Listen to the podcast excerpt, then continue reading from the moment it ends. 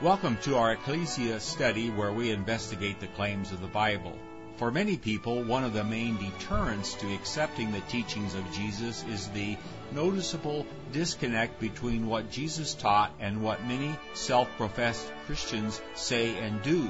As we investigate the Bible, we look into how C.I. Scofield and his reference Bible have influenced literally thousands of evangelical pastors and millions of evangelical Christians into fervently believing that the modern state of Israel is a fulfillment of biblical prophecy and should be revered and supported without question in spite of its undemocratic and inhumane treatment of both Christian and Muslim Palestinians for over 60 years of occupation. Our study leader is Mark Horton, president of Ultra Clean Corporation and a diligent student of the Bible. Our reader is We Hold These Truths faithful volunteer and dramatist Leslie Fort. Thanks for joining in our quest.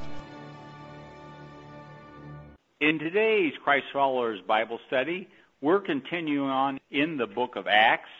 We had a fantastic introduction last week. We thank you for that, Mark. And we'll be continuing on. We'll be starting in verse 9 of chapter 1. And as we like to do, we'll open with a word of prayer. Thanks, Lord, again for allowing us to come together, together to study your word and to contemplate what you've given us through this powerful book, our Bible that uh, we can reflect and use it in our lives, and we're thankful for that, and we're thankful for Mark in his faithfulness to this study. In Jesus' name we pray. Amen. Amen. Hi, Mark. Amen. Yeah, good evening. It's good to be back with everyone here. We just started talking about the the book of Acts, which is a continuation of the gospel according to Luke.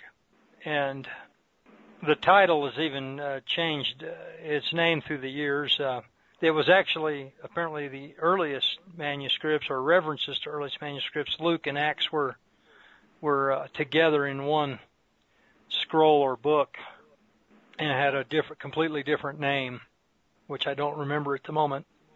But uh, then a couple of hundred years go by, and they start grouping the four Gospels together, and then Acts got broken out from Luke, but we we mentioned that there's no uh, doubt that they have the same author. The author is probably Luke the physician, who was a Greek, not a Judean, and it was someone who spent a lot of time with Paul. Paul is the central character in the last two thirds or three fourths of the book, but that's later. We haven't got there yet. The overriding theme of Acts is the restoration of the kingdom of Israel. And we're going to be looking at how that fits in with different views and and things as we go through the book.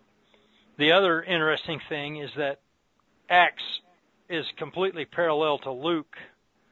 It starts over, whereas Luke's talked about what Christ did in his physical body Acts talks about what Christ is doing through his new collective spiritual body of believers. And it's quite interesting the parallels between the two as we go through here. We talked last time about the first paragraph where Christ told the apostles to wait in Jerusalem for the baptism of the Holy Spirit. Now, Christ, when he began his public work, he went down to be baptized of John. Presumably, all of the apostles had already been baptized of John. We know that he gathered up three or four or five of them right down there amongst the people that John had baptized. So they had already been baptized with John. Christ is baptized by John, and then everyone saw the Holy Spirit descend on him as a dove. So he received a baptism of the Holy Spirit right after he was baptized by John. So the apostles have received the baptism of John. Now they're going to wait for the baptism of the Holy Spirit not many days hence. So this is kind of the first of many, many parallels of Christ in his earthly body and then Christ in his spiritual body of believers. And this is going to go all the way through. Both books end with trials. Uh, Christ being tried before all the rulers of Jerusalem, Paul being tried before the rulers of Rome. So uh, it, that's interesting. We'll note that as we go on. This promise of the Holy Spirit is very much connected with what we recently looked at at the end of the Gospel of John.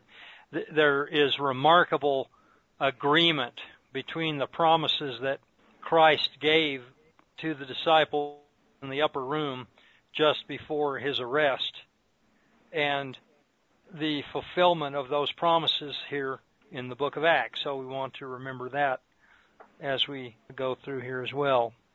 And then we talked in the second paragraph about them asking him if it was time to restore the kingdom to Israel. And virtually every scholar and commentator has bemoaned the fact that the apostles are still completely confused about the nature of the kingdom and all that. But we pointed out uh, last time that he had been appearing to them off and on over 40 days, speaking the things concerning the kingdom of God. And so he wasn't a very good teacher if he's first miraculously opened their minds and opened their eyes, showed them how all the prophecies uh, applied to him there at the end of Luke on the road to Emmaus, and he's now spent 40 days explaining the kingdom. So after all of that, if they're still confused, it looks like he picked the wrong guys. But we know he didn't pick the wrong guys. He picked exactly the right guys, and they did understand the nature of the kingdom. And so they were just asking him a question about the timing of the restoration. And this restoration is going to be a major theme throughout the book of Acts. This is this is really one way to describe God's eternal purpose, the restoration of Israel or uh, forming a people for his own possession uh, to be the bride of Christ, the temple of God on earth, and so on. It's all it's different imagery talking about the same thing. So they understood uh, this by this time, and he he answered them that it wasn't for them to know the times or the seasons, but of course they were as time went along, they were going to be given more and more uh, hints or clues about these horrible events that were that were coming there upon that generation. But he he kind of defers that and lets them know that they will receive power when the Holy Spirit comes upon you. And then he says, You'll be my witnesses both in Jerusalem and Judea and Samaria and to the other parts of the earth. And this is kind of a table of contents of the book of Acts here. The first part of the book is talking about the apostles in Jerusalem, and that's up until the stoning of Stephen. And then we see them scattering out and uh, going into uh, Samaria in particular and other parts of Judea and Galilee which was a Judean area as well, in fulfillment of the middle part. And then the last two thirds of the book is all about Paul and his entourage going way beyond Palestine to various parts of the known world. And again, we know from various legends that the other apostles uh, went all different ways as well. Their their journeys just were not recorded for us uh, in the scriptures. So that's kind of a summation of what we've talked about and brings us back up here to verse 9 where we'll pick up this evening. There is, uh, well, even though Luke is writing to a non-Judean audience, he still records uh, many, many fulfillments of Old Testament prophecy. And the, interestingly, the Israelites at Mount Sinai, God told them that they were to be His witnesses. And now here, the apostles, the disciples, are to be His witnesses. So there, there's all kinds of, of imagery and references to the restoration of Israel in a lot of these verses that, uh, that we might miss if we just pass them quickly. Any uh, thoughts, comments, or questions before we resume with the text here? All right. Well, let's begin by reading verses uh, 9 through 11, please. After he said this, he was taken up before their very eyes, and a cloud hid him from their sight. They were looking intently up into the sky as he was going, when suddenly two men dressed in white stood beside them. Men of Galilee, they said, why do you stand here looking into the sky? This same Jesus, who has been taken from you into heaven, will come back in the same way you have seen him go into heaven. All right, great. Thank you.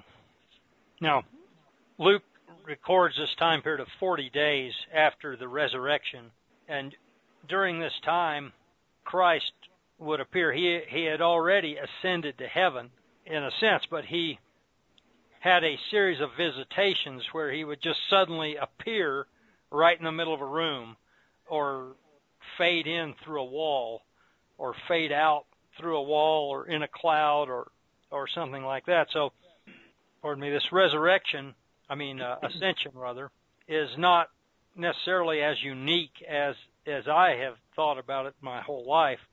It was one of of a number of quick disappearances that he made. He's not really in his physical body although he has the appearance of his physical body, and he ate at times and so on. And I don't understand all the nuances of this, but there was something different about him because if we recall at the end of the Gospel of John, he's already created kind of a new body, spiritually speaking. His side is opened up, blood and water comes out. He a new family has been created. He says, "Mother, behold thy son; son, behold thy mother," and he gives. He had already given lots of of clues about this uh, in the hours leading up to his arrest and so on. So his new body is really a spiritual body of believers. He has the appearance of his physical body there, and this is the final time that he disappears in that uh, form. He had been surrounded by a cloud at the Transfiguration, and of course, all through the Old Testament, God's presence was surrounded by clouds. Every coming in judgment announced by an Old Testament prophet just about is described as coming in the clouds. So there have been many comings in the clouds, appearances in the clouds, a few disappearances in the clouds. This is the common imagery for the presence of God amongst men. And so he's surrounded by this cloud and then he disappears. And there are two beings who we would take to be angels. Two is the number of witnesses because the law of Moses prescribed that no one could be convicted of a crime without the testimony of two witnesses. And so we we had two of these beings at the tomb when Christ's body was gone and he had uh, been raised from the dead. And now we have two here at his final departure in his uh, bodily form uh, from the disciples. So they promise that he is going to come in like manner as you beheld him going into heaven. And this is this is actually one of the uh, main verses people go to to counter uh, the preterist viewpoint that he came in AD 70 because they claim that he didn't come in the clouds. However, every coming in judgment in the Bible just about is described as coming in the clouds. And e- even when you read Josephus' account, they saw these horrible visions in the clouds over Jerusalem uh, during the siege. So, anyway, that's that's an academic point, but uh, I'll let you know about it at this point here. Now, another interesting concept is that he is with them. I mean, they are already his body and in a sense, his spirit is already dwelling in them. You know, he's opened their eyes, he's given them miraculous uh, recall to be able to recall the things that he taught them, and so on and so forth. They're going to get a more specific power here in a few days on Pentecost, but he's already dwelling in them. The point being is that even though he's left them that's only in one form. In reality, he's already at the right hand of God in heaven when all of these events are going on. And from this from this location, he is able to spiritually dwell in all of the believers. So he had already promised them, Lo, I am with you to the end of the age, record of ascension and so on. So even though he's his this one image of him is leaving and there's all soon in another sense he is with the disciples as he is with us now. And any uh, viewpoint of the end times that gets too heavy on this idea that he's not with us and that we got to wait for him to come back is really missing one of the main points of the Bible that that God's purpose was to create a people for his own possession for him to dwell in and his spirit dwells in us now just like it dwelled in the apostles at this time and the true believer does not need to be waiting for him to come back because he lives forever in power inside each one of us. So that's just a few of my thoughts on this paragraph. Anyone else have anything to add? Uh, just revealing, very, very insightful, Mark. Well, thank you. I, I always learn a huge amount when I agree to uh, teach one of these classes, and uh, certainly this time I've been able to find new ideas that uh, that I've missed uh, in past years. So I hope uh, y'all get as much interest from them as I have so far. Uh, we can continue on here with verses 12 through 14, please. Um, excuse me, Mark. Maybe I do have something before you leave 12. In my role as the official watchdog of the Scofield Reference Bible, I noticed that that uh, verse 11, which you just covered, has a rather different treatment in the 1967 edition. And I'd like to read these three things, three statements that it makes, and let you comment on them one by one, if you'd be so kind. And here's what the Scofield Reference Bible's footnotes tell us about verse 11. Taken together, the New Testament teaches teachings concerning the return of Jesus Christ may be summarized as follows. One, the return of Christ is an event. His coming has threefold relations to the church, to Israel, and to the nations. A. To the church, the descent of the Lord into the air to raise believers who have died and to change the living Christians is a constant expectation and hope. Then it gives certain citations to it. So it, it suggests that this is uh, the, the the first. Do you want me to read all three first, and then you comment on on them together, or you want them one at a time? Well, I guess read all three of them, and then I might have to have you reread them one at a time. Okay. Then the second one is B. Uh, now this is his coming has threefold relations, and here's the relation to quote to Israel. The return of the Lord to the earth is to accomplish the yet unfulfilled prophecies of Israel's national regathering, conversion, and establishment in peace and power under the Davidic covenant. That's two. And then item C, to the Gentile nations, the return of Christ is to bring the destruction of the present political world system. Period. Okay, I did. I did find those three points in the uh, 1908 edition uh, here, so I can see them. The first one, uh, let me just verify. It's uh, to the church, the descent of the Lord into the air, to raise the sleeping and change the living saints, to set forth as a constant expectation hope. Is that the same as the new edition? Yes. Mm-hmm. Okay. So uh, again, there, there's partial truth in this, but obviously a big, big change, particularly with B, the middle one. So let me address that first. To a dispensationalist, when you see the word Israel, it has to always be talking about physical Israel because they don't acknowledge the concept or existence of spiritual Israel. And so they say that these unfulfilled prophecies of her national regathering. What we are going to be looking at in the book of Acts is the fulfillment of her national regathering. the restoration of the kingdom of Israel. And it's just in a spiritual Israel instead of the physical Israel that the dispensationalists demand. Just they make up the rule and then they demand everyone else uh, follow it. So we will be examining how this point B is accomplished as we go through the book of Acts. We'll be seeing the exact wording used from the Old Testament prophecies that he claims are unfulfilled, and we'll see how the apostles are claiming that they are being fulfilled right in their hearers and readers' view as these acts unfold. So that will be quite interesting to see. And then, of course, point C is, is closely related to it. To the Gentile nations, the return is predicted to bring the destruction of the present political world system.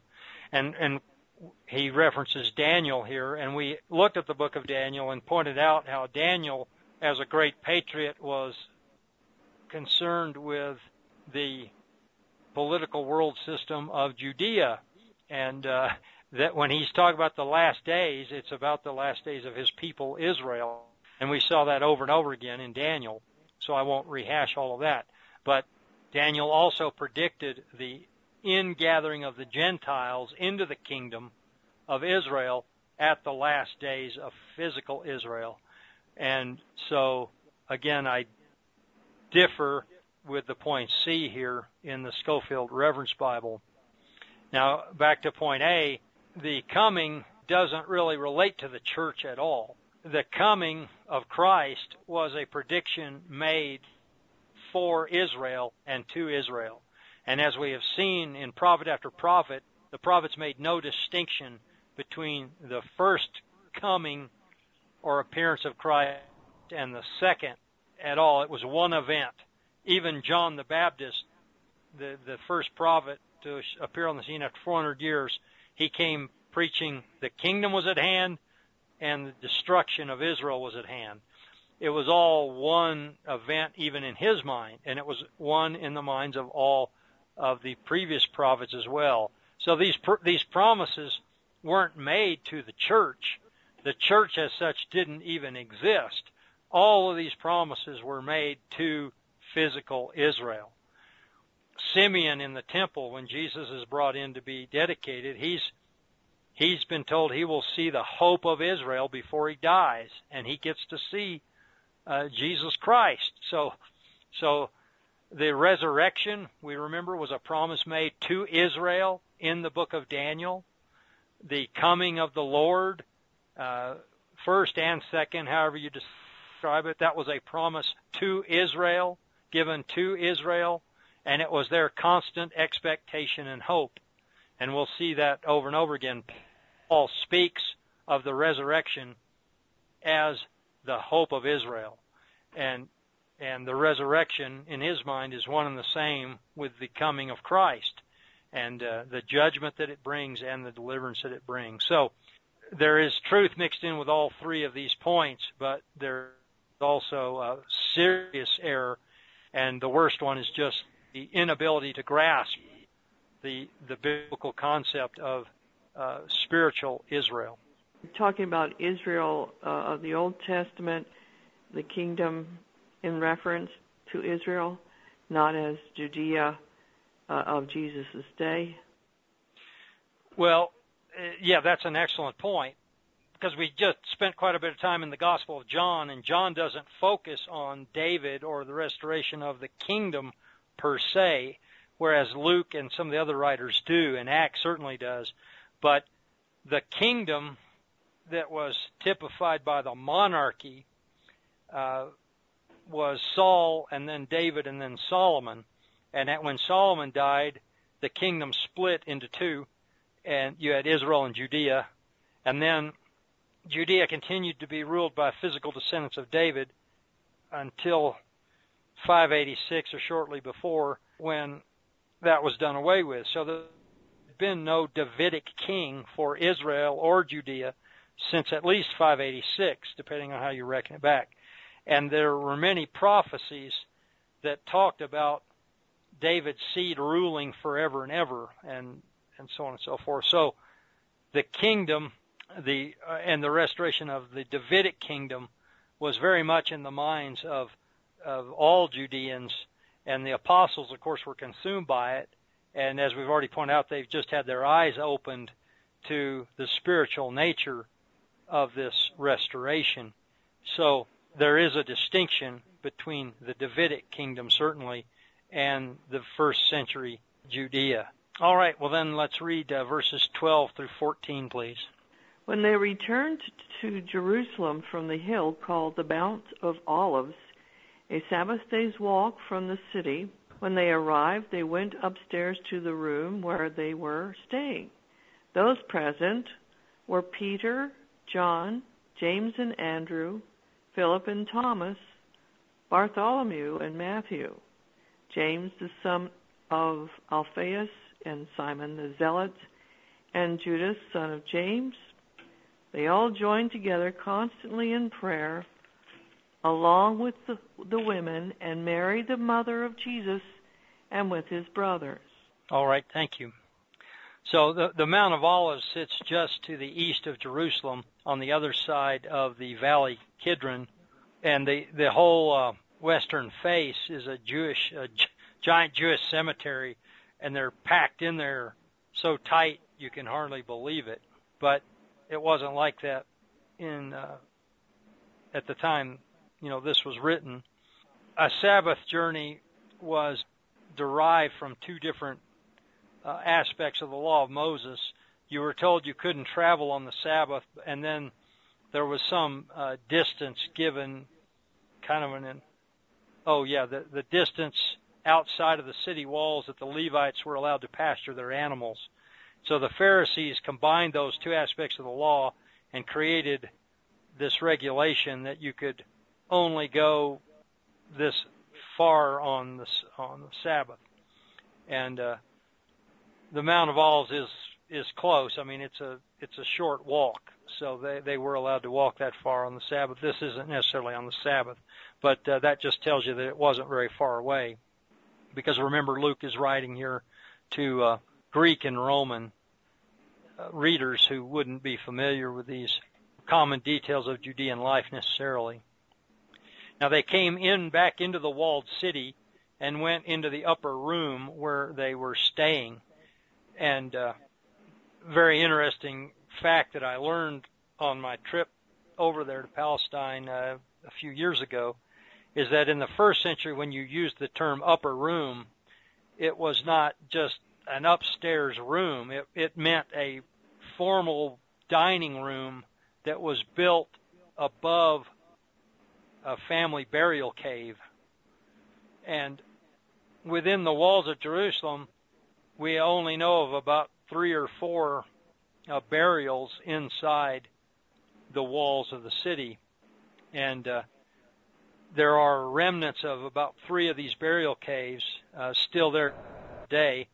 And we actually went and sat on top of one of them and uh, sang some hymns because we were, mm-hmm. presumably, we were very close to this exact spot where the where Jesus had been giving them their final instructions, where they observed the Last Supper together, and now where they go back, they're kind of holed up, trying to probably avoid the authorities uh, a little bit. So they were in an upper room in Jerusalem, and that was a rare uh, place. And the, these three tombs are down in the southeast corner of the old walled city, very close to the pool of Siloam, which we'll talk about in chapter 2, perhaps. Then we have the name list of the uh, 11 now. We've lost uh, Judas Iscariot, and so there are uh, 11 names here. There are uh, three or four lists of the apostles, and they all agree, although a couple of these guys, like Simon the Zealot, have two different names. Judas, the son of James, I think he's called Justice maybe in one of the lists, and so on but uh, it's very easy to harmonize these lists. They were all in one accord, continuing steadfastly in prayer with the women and Mary, the mother of Jesus, and with his brethren. Women receive much better treatment by Luke than any other Bible writer, just about. He he really gives more details of their contributions than most of the Bible writers have done. And we know that these women, uh, there was a group of women who basically provided the money for Jesus and his uh, disciples to uh, wander around for three years uh, doing his teaching work and so on. And this may be the last time Mary, the mother of Jesus, is mentioned chronologically uh, in the Bible, is at this point. Uh, perhaps she's mentioned one more time, but not too often after this. And then his brethren, we know that the brothers of Christ, and in one place we're told he had sisters as well, so it was a fairly large family. It was about the third century that certain influential Christians developed the concept that virginity was preferable to uh, marriage and childbearing, and so they developed the concept of the eternal virginity of Mary and also of Joseph, interestingly. And so they explained away these brothers and sisters as cousins, or some of them children of another marriage of Joseph, uh, or something. Mm. But uh, the doctrine of the perpetual virginity of Mary came about quite a bit later. And I mean, just objectively looking at the Bible, you don't really see much uh, evidence for it. Apparently, she and Joseph had quite a number of children, and Joseph may have had children from a previous marriage, which could have been uh, half brothers and sisters to Jesus as well. I mean, we don't know. But interestingly, his brethren had really little to do with him during his three years of public work, but they become uh, prominent in the church here after his resurrection. Uh, James, presumably his brother, became the uh, the leader of the church in Jerusalem. Uh, one of the there wasn't such a thing as the presiding apostle or the presiding elder, but James, the brother of Jesus, uh, in the Jerusalem church, and Peter amongst the apostles, kind of stood out as uh, as natural leaders. All right, any other thoughts on this? Okay, well let's look at. Um, we'll have to break just of in the middle there. 15 down through 20, please. In those days, Peter stood up among the believers, a group numbering about a hundred and twenty, and said, Brothers, the scripture had to be fulfilled, which the Holy Spirit spoke long ago through the mouth of David concerning Judas, who served as guide for those who arrested Jesus. He was one of our number and shared in this ministry. With the reward he got for his wickedness, Judas bought a field. There he fell headlong, his body burst open, and all his intestines spilled out. Everyone in Jerusalem heard about this, so they called that field in their language Akeldama, that is, field of blood. For, said Peter, it is written in the book of Psalms, May his place be deserted, let there be no one to dwell in it, and may another take his place of leadership. All right, thank you. So here we get we see Peter kind of assuming again the natural leadership of all the disciples here at this time. They're referring to one of the psalms here, or Peter's referring to one of the psalms that they realized was speaking about uh, Judas and his uh, betrayal. Uh, let's see. Oh, my Roman numerals aren't too good. Looks like 69, maybe. Psalm 69 is part of that. Um, anyway, he had kind of forfeited his uh, position amongst the twelve by being a traitor, and mm-hmm. they, at least Peter, realized it was important to replace him. Twelve has symbolic meaning as the number of perfection of God's people on the earth, and so there were presumably twelve tribes of Israel, although there were actually like thirteen, but in a perfect world there there would have been twelve and since we are all about the restoration of Israel here, it is mm-hmm. important apparently that, that the number of apostles be restored from 11 to 12. And now this doesn't happen later. When James is executed, they don't meet to replace him.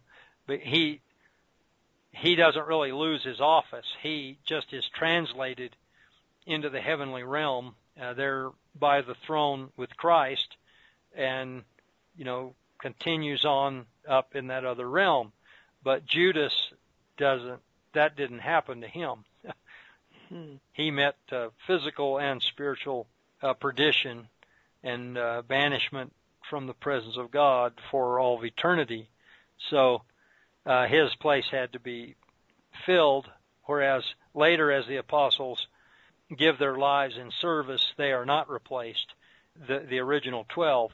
You know, Paul comes along later, but he doesn't really consider himself on par with the original uh, eleven and then uh, the twelfth uh, at all.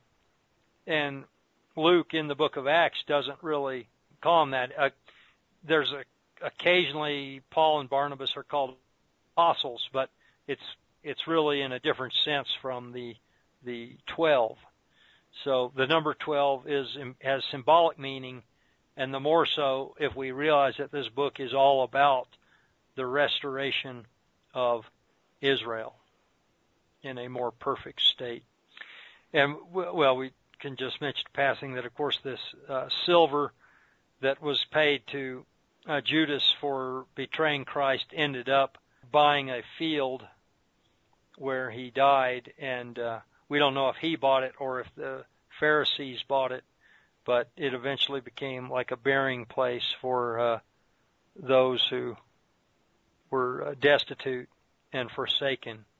And uh, Judas was certainly destitute and forsaken.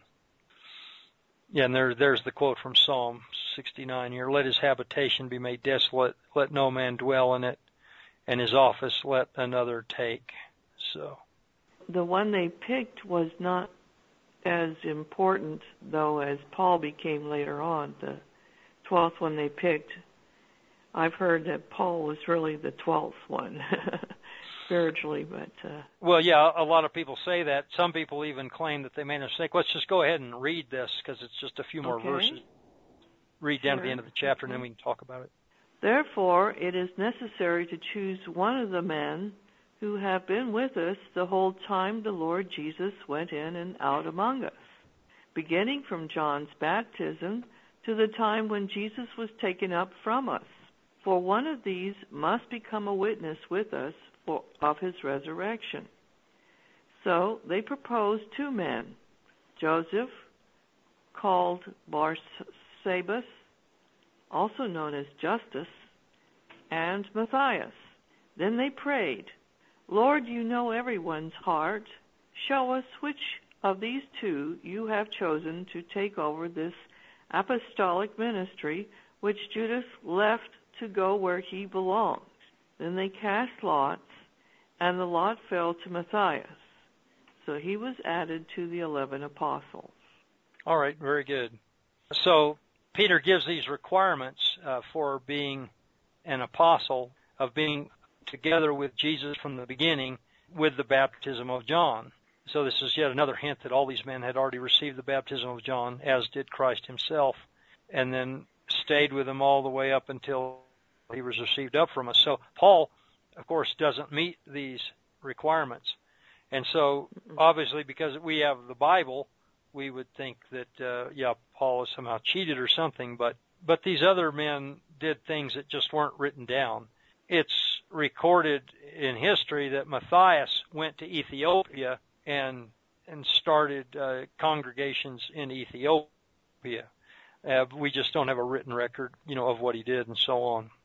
So, Paul is certainly extremely important, but he's not really qualified to be one of these 12 foundations of the church, uh, which Matthias was.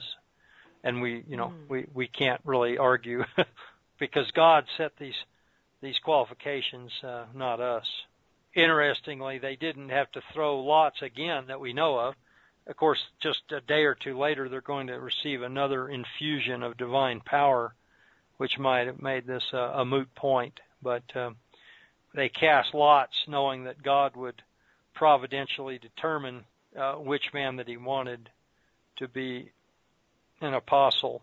And I mean, the other man might have been sad, but in in another way, it was kind of a death sentence also to be an apostle. So I don't. Hopefully, he wasn't too uh, yeah. disappointed. Apparently this was one time when casting lots was not a case of chance. it was in the Lord's hands completely. Yep. Yeah. All right. Well, uh, that kind of brings us to the chapter break between one and two, and uh, we're about out of time. Any final thoughts or comments here on Acts chapter one? Well, I don't think we can uh, be too careful about making this delineation between the misdirection provided by the Scofield Reference Bible, which was written in 1908, rather amazingly, and uh, and the, and the true course of what you've described as being what what was happening in terms of of Christ's uh, presence, I can just imagine how thrilled the Zionist movement must have been when they discovered these words written in the footnotes of the Scofield Reference Bible that said that uh, that positively Jesus' actions were part of the plan for the reconstruction of the physical state of Israel. Uh, that uh, that must have been it must have been like a eureka experience when the uh, when the Zionists were able to find the Christian Bible and find where this uh, prediction took place, the, even if even though in the footnotes of the 1908 uh, Oxford Bible, because of course this gave them a tremendous advantage to try to convince uh, Christians that they should support the rebuilding of the physical political state of Israel. And yeah, that that has to be the main lie that is inserted into their doctrines and ideas. You know, we remember Christ in front of uh, Pilate, and he clearly states, "My kingdom is not of this world."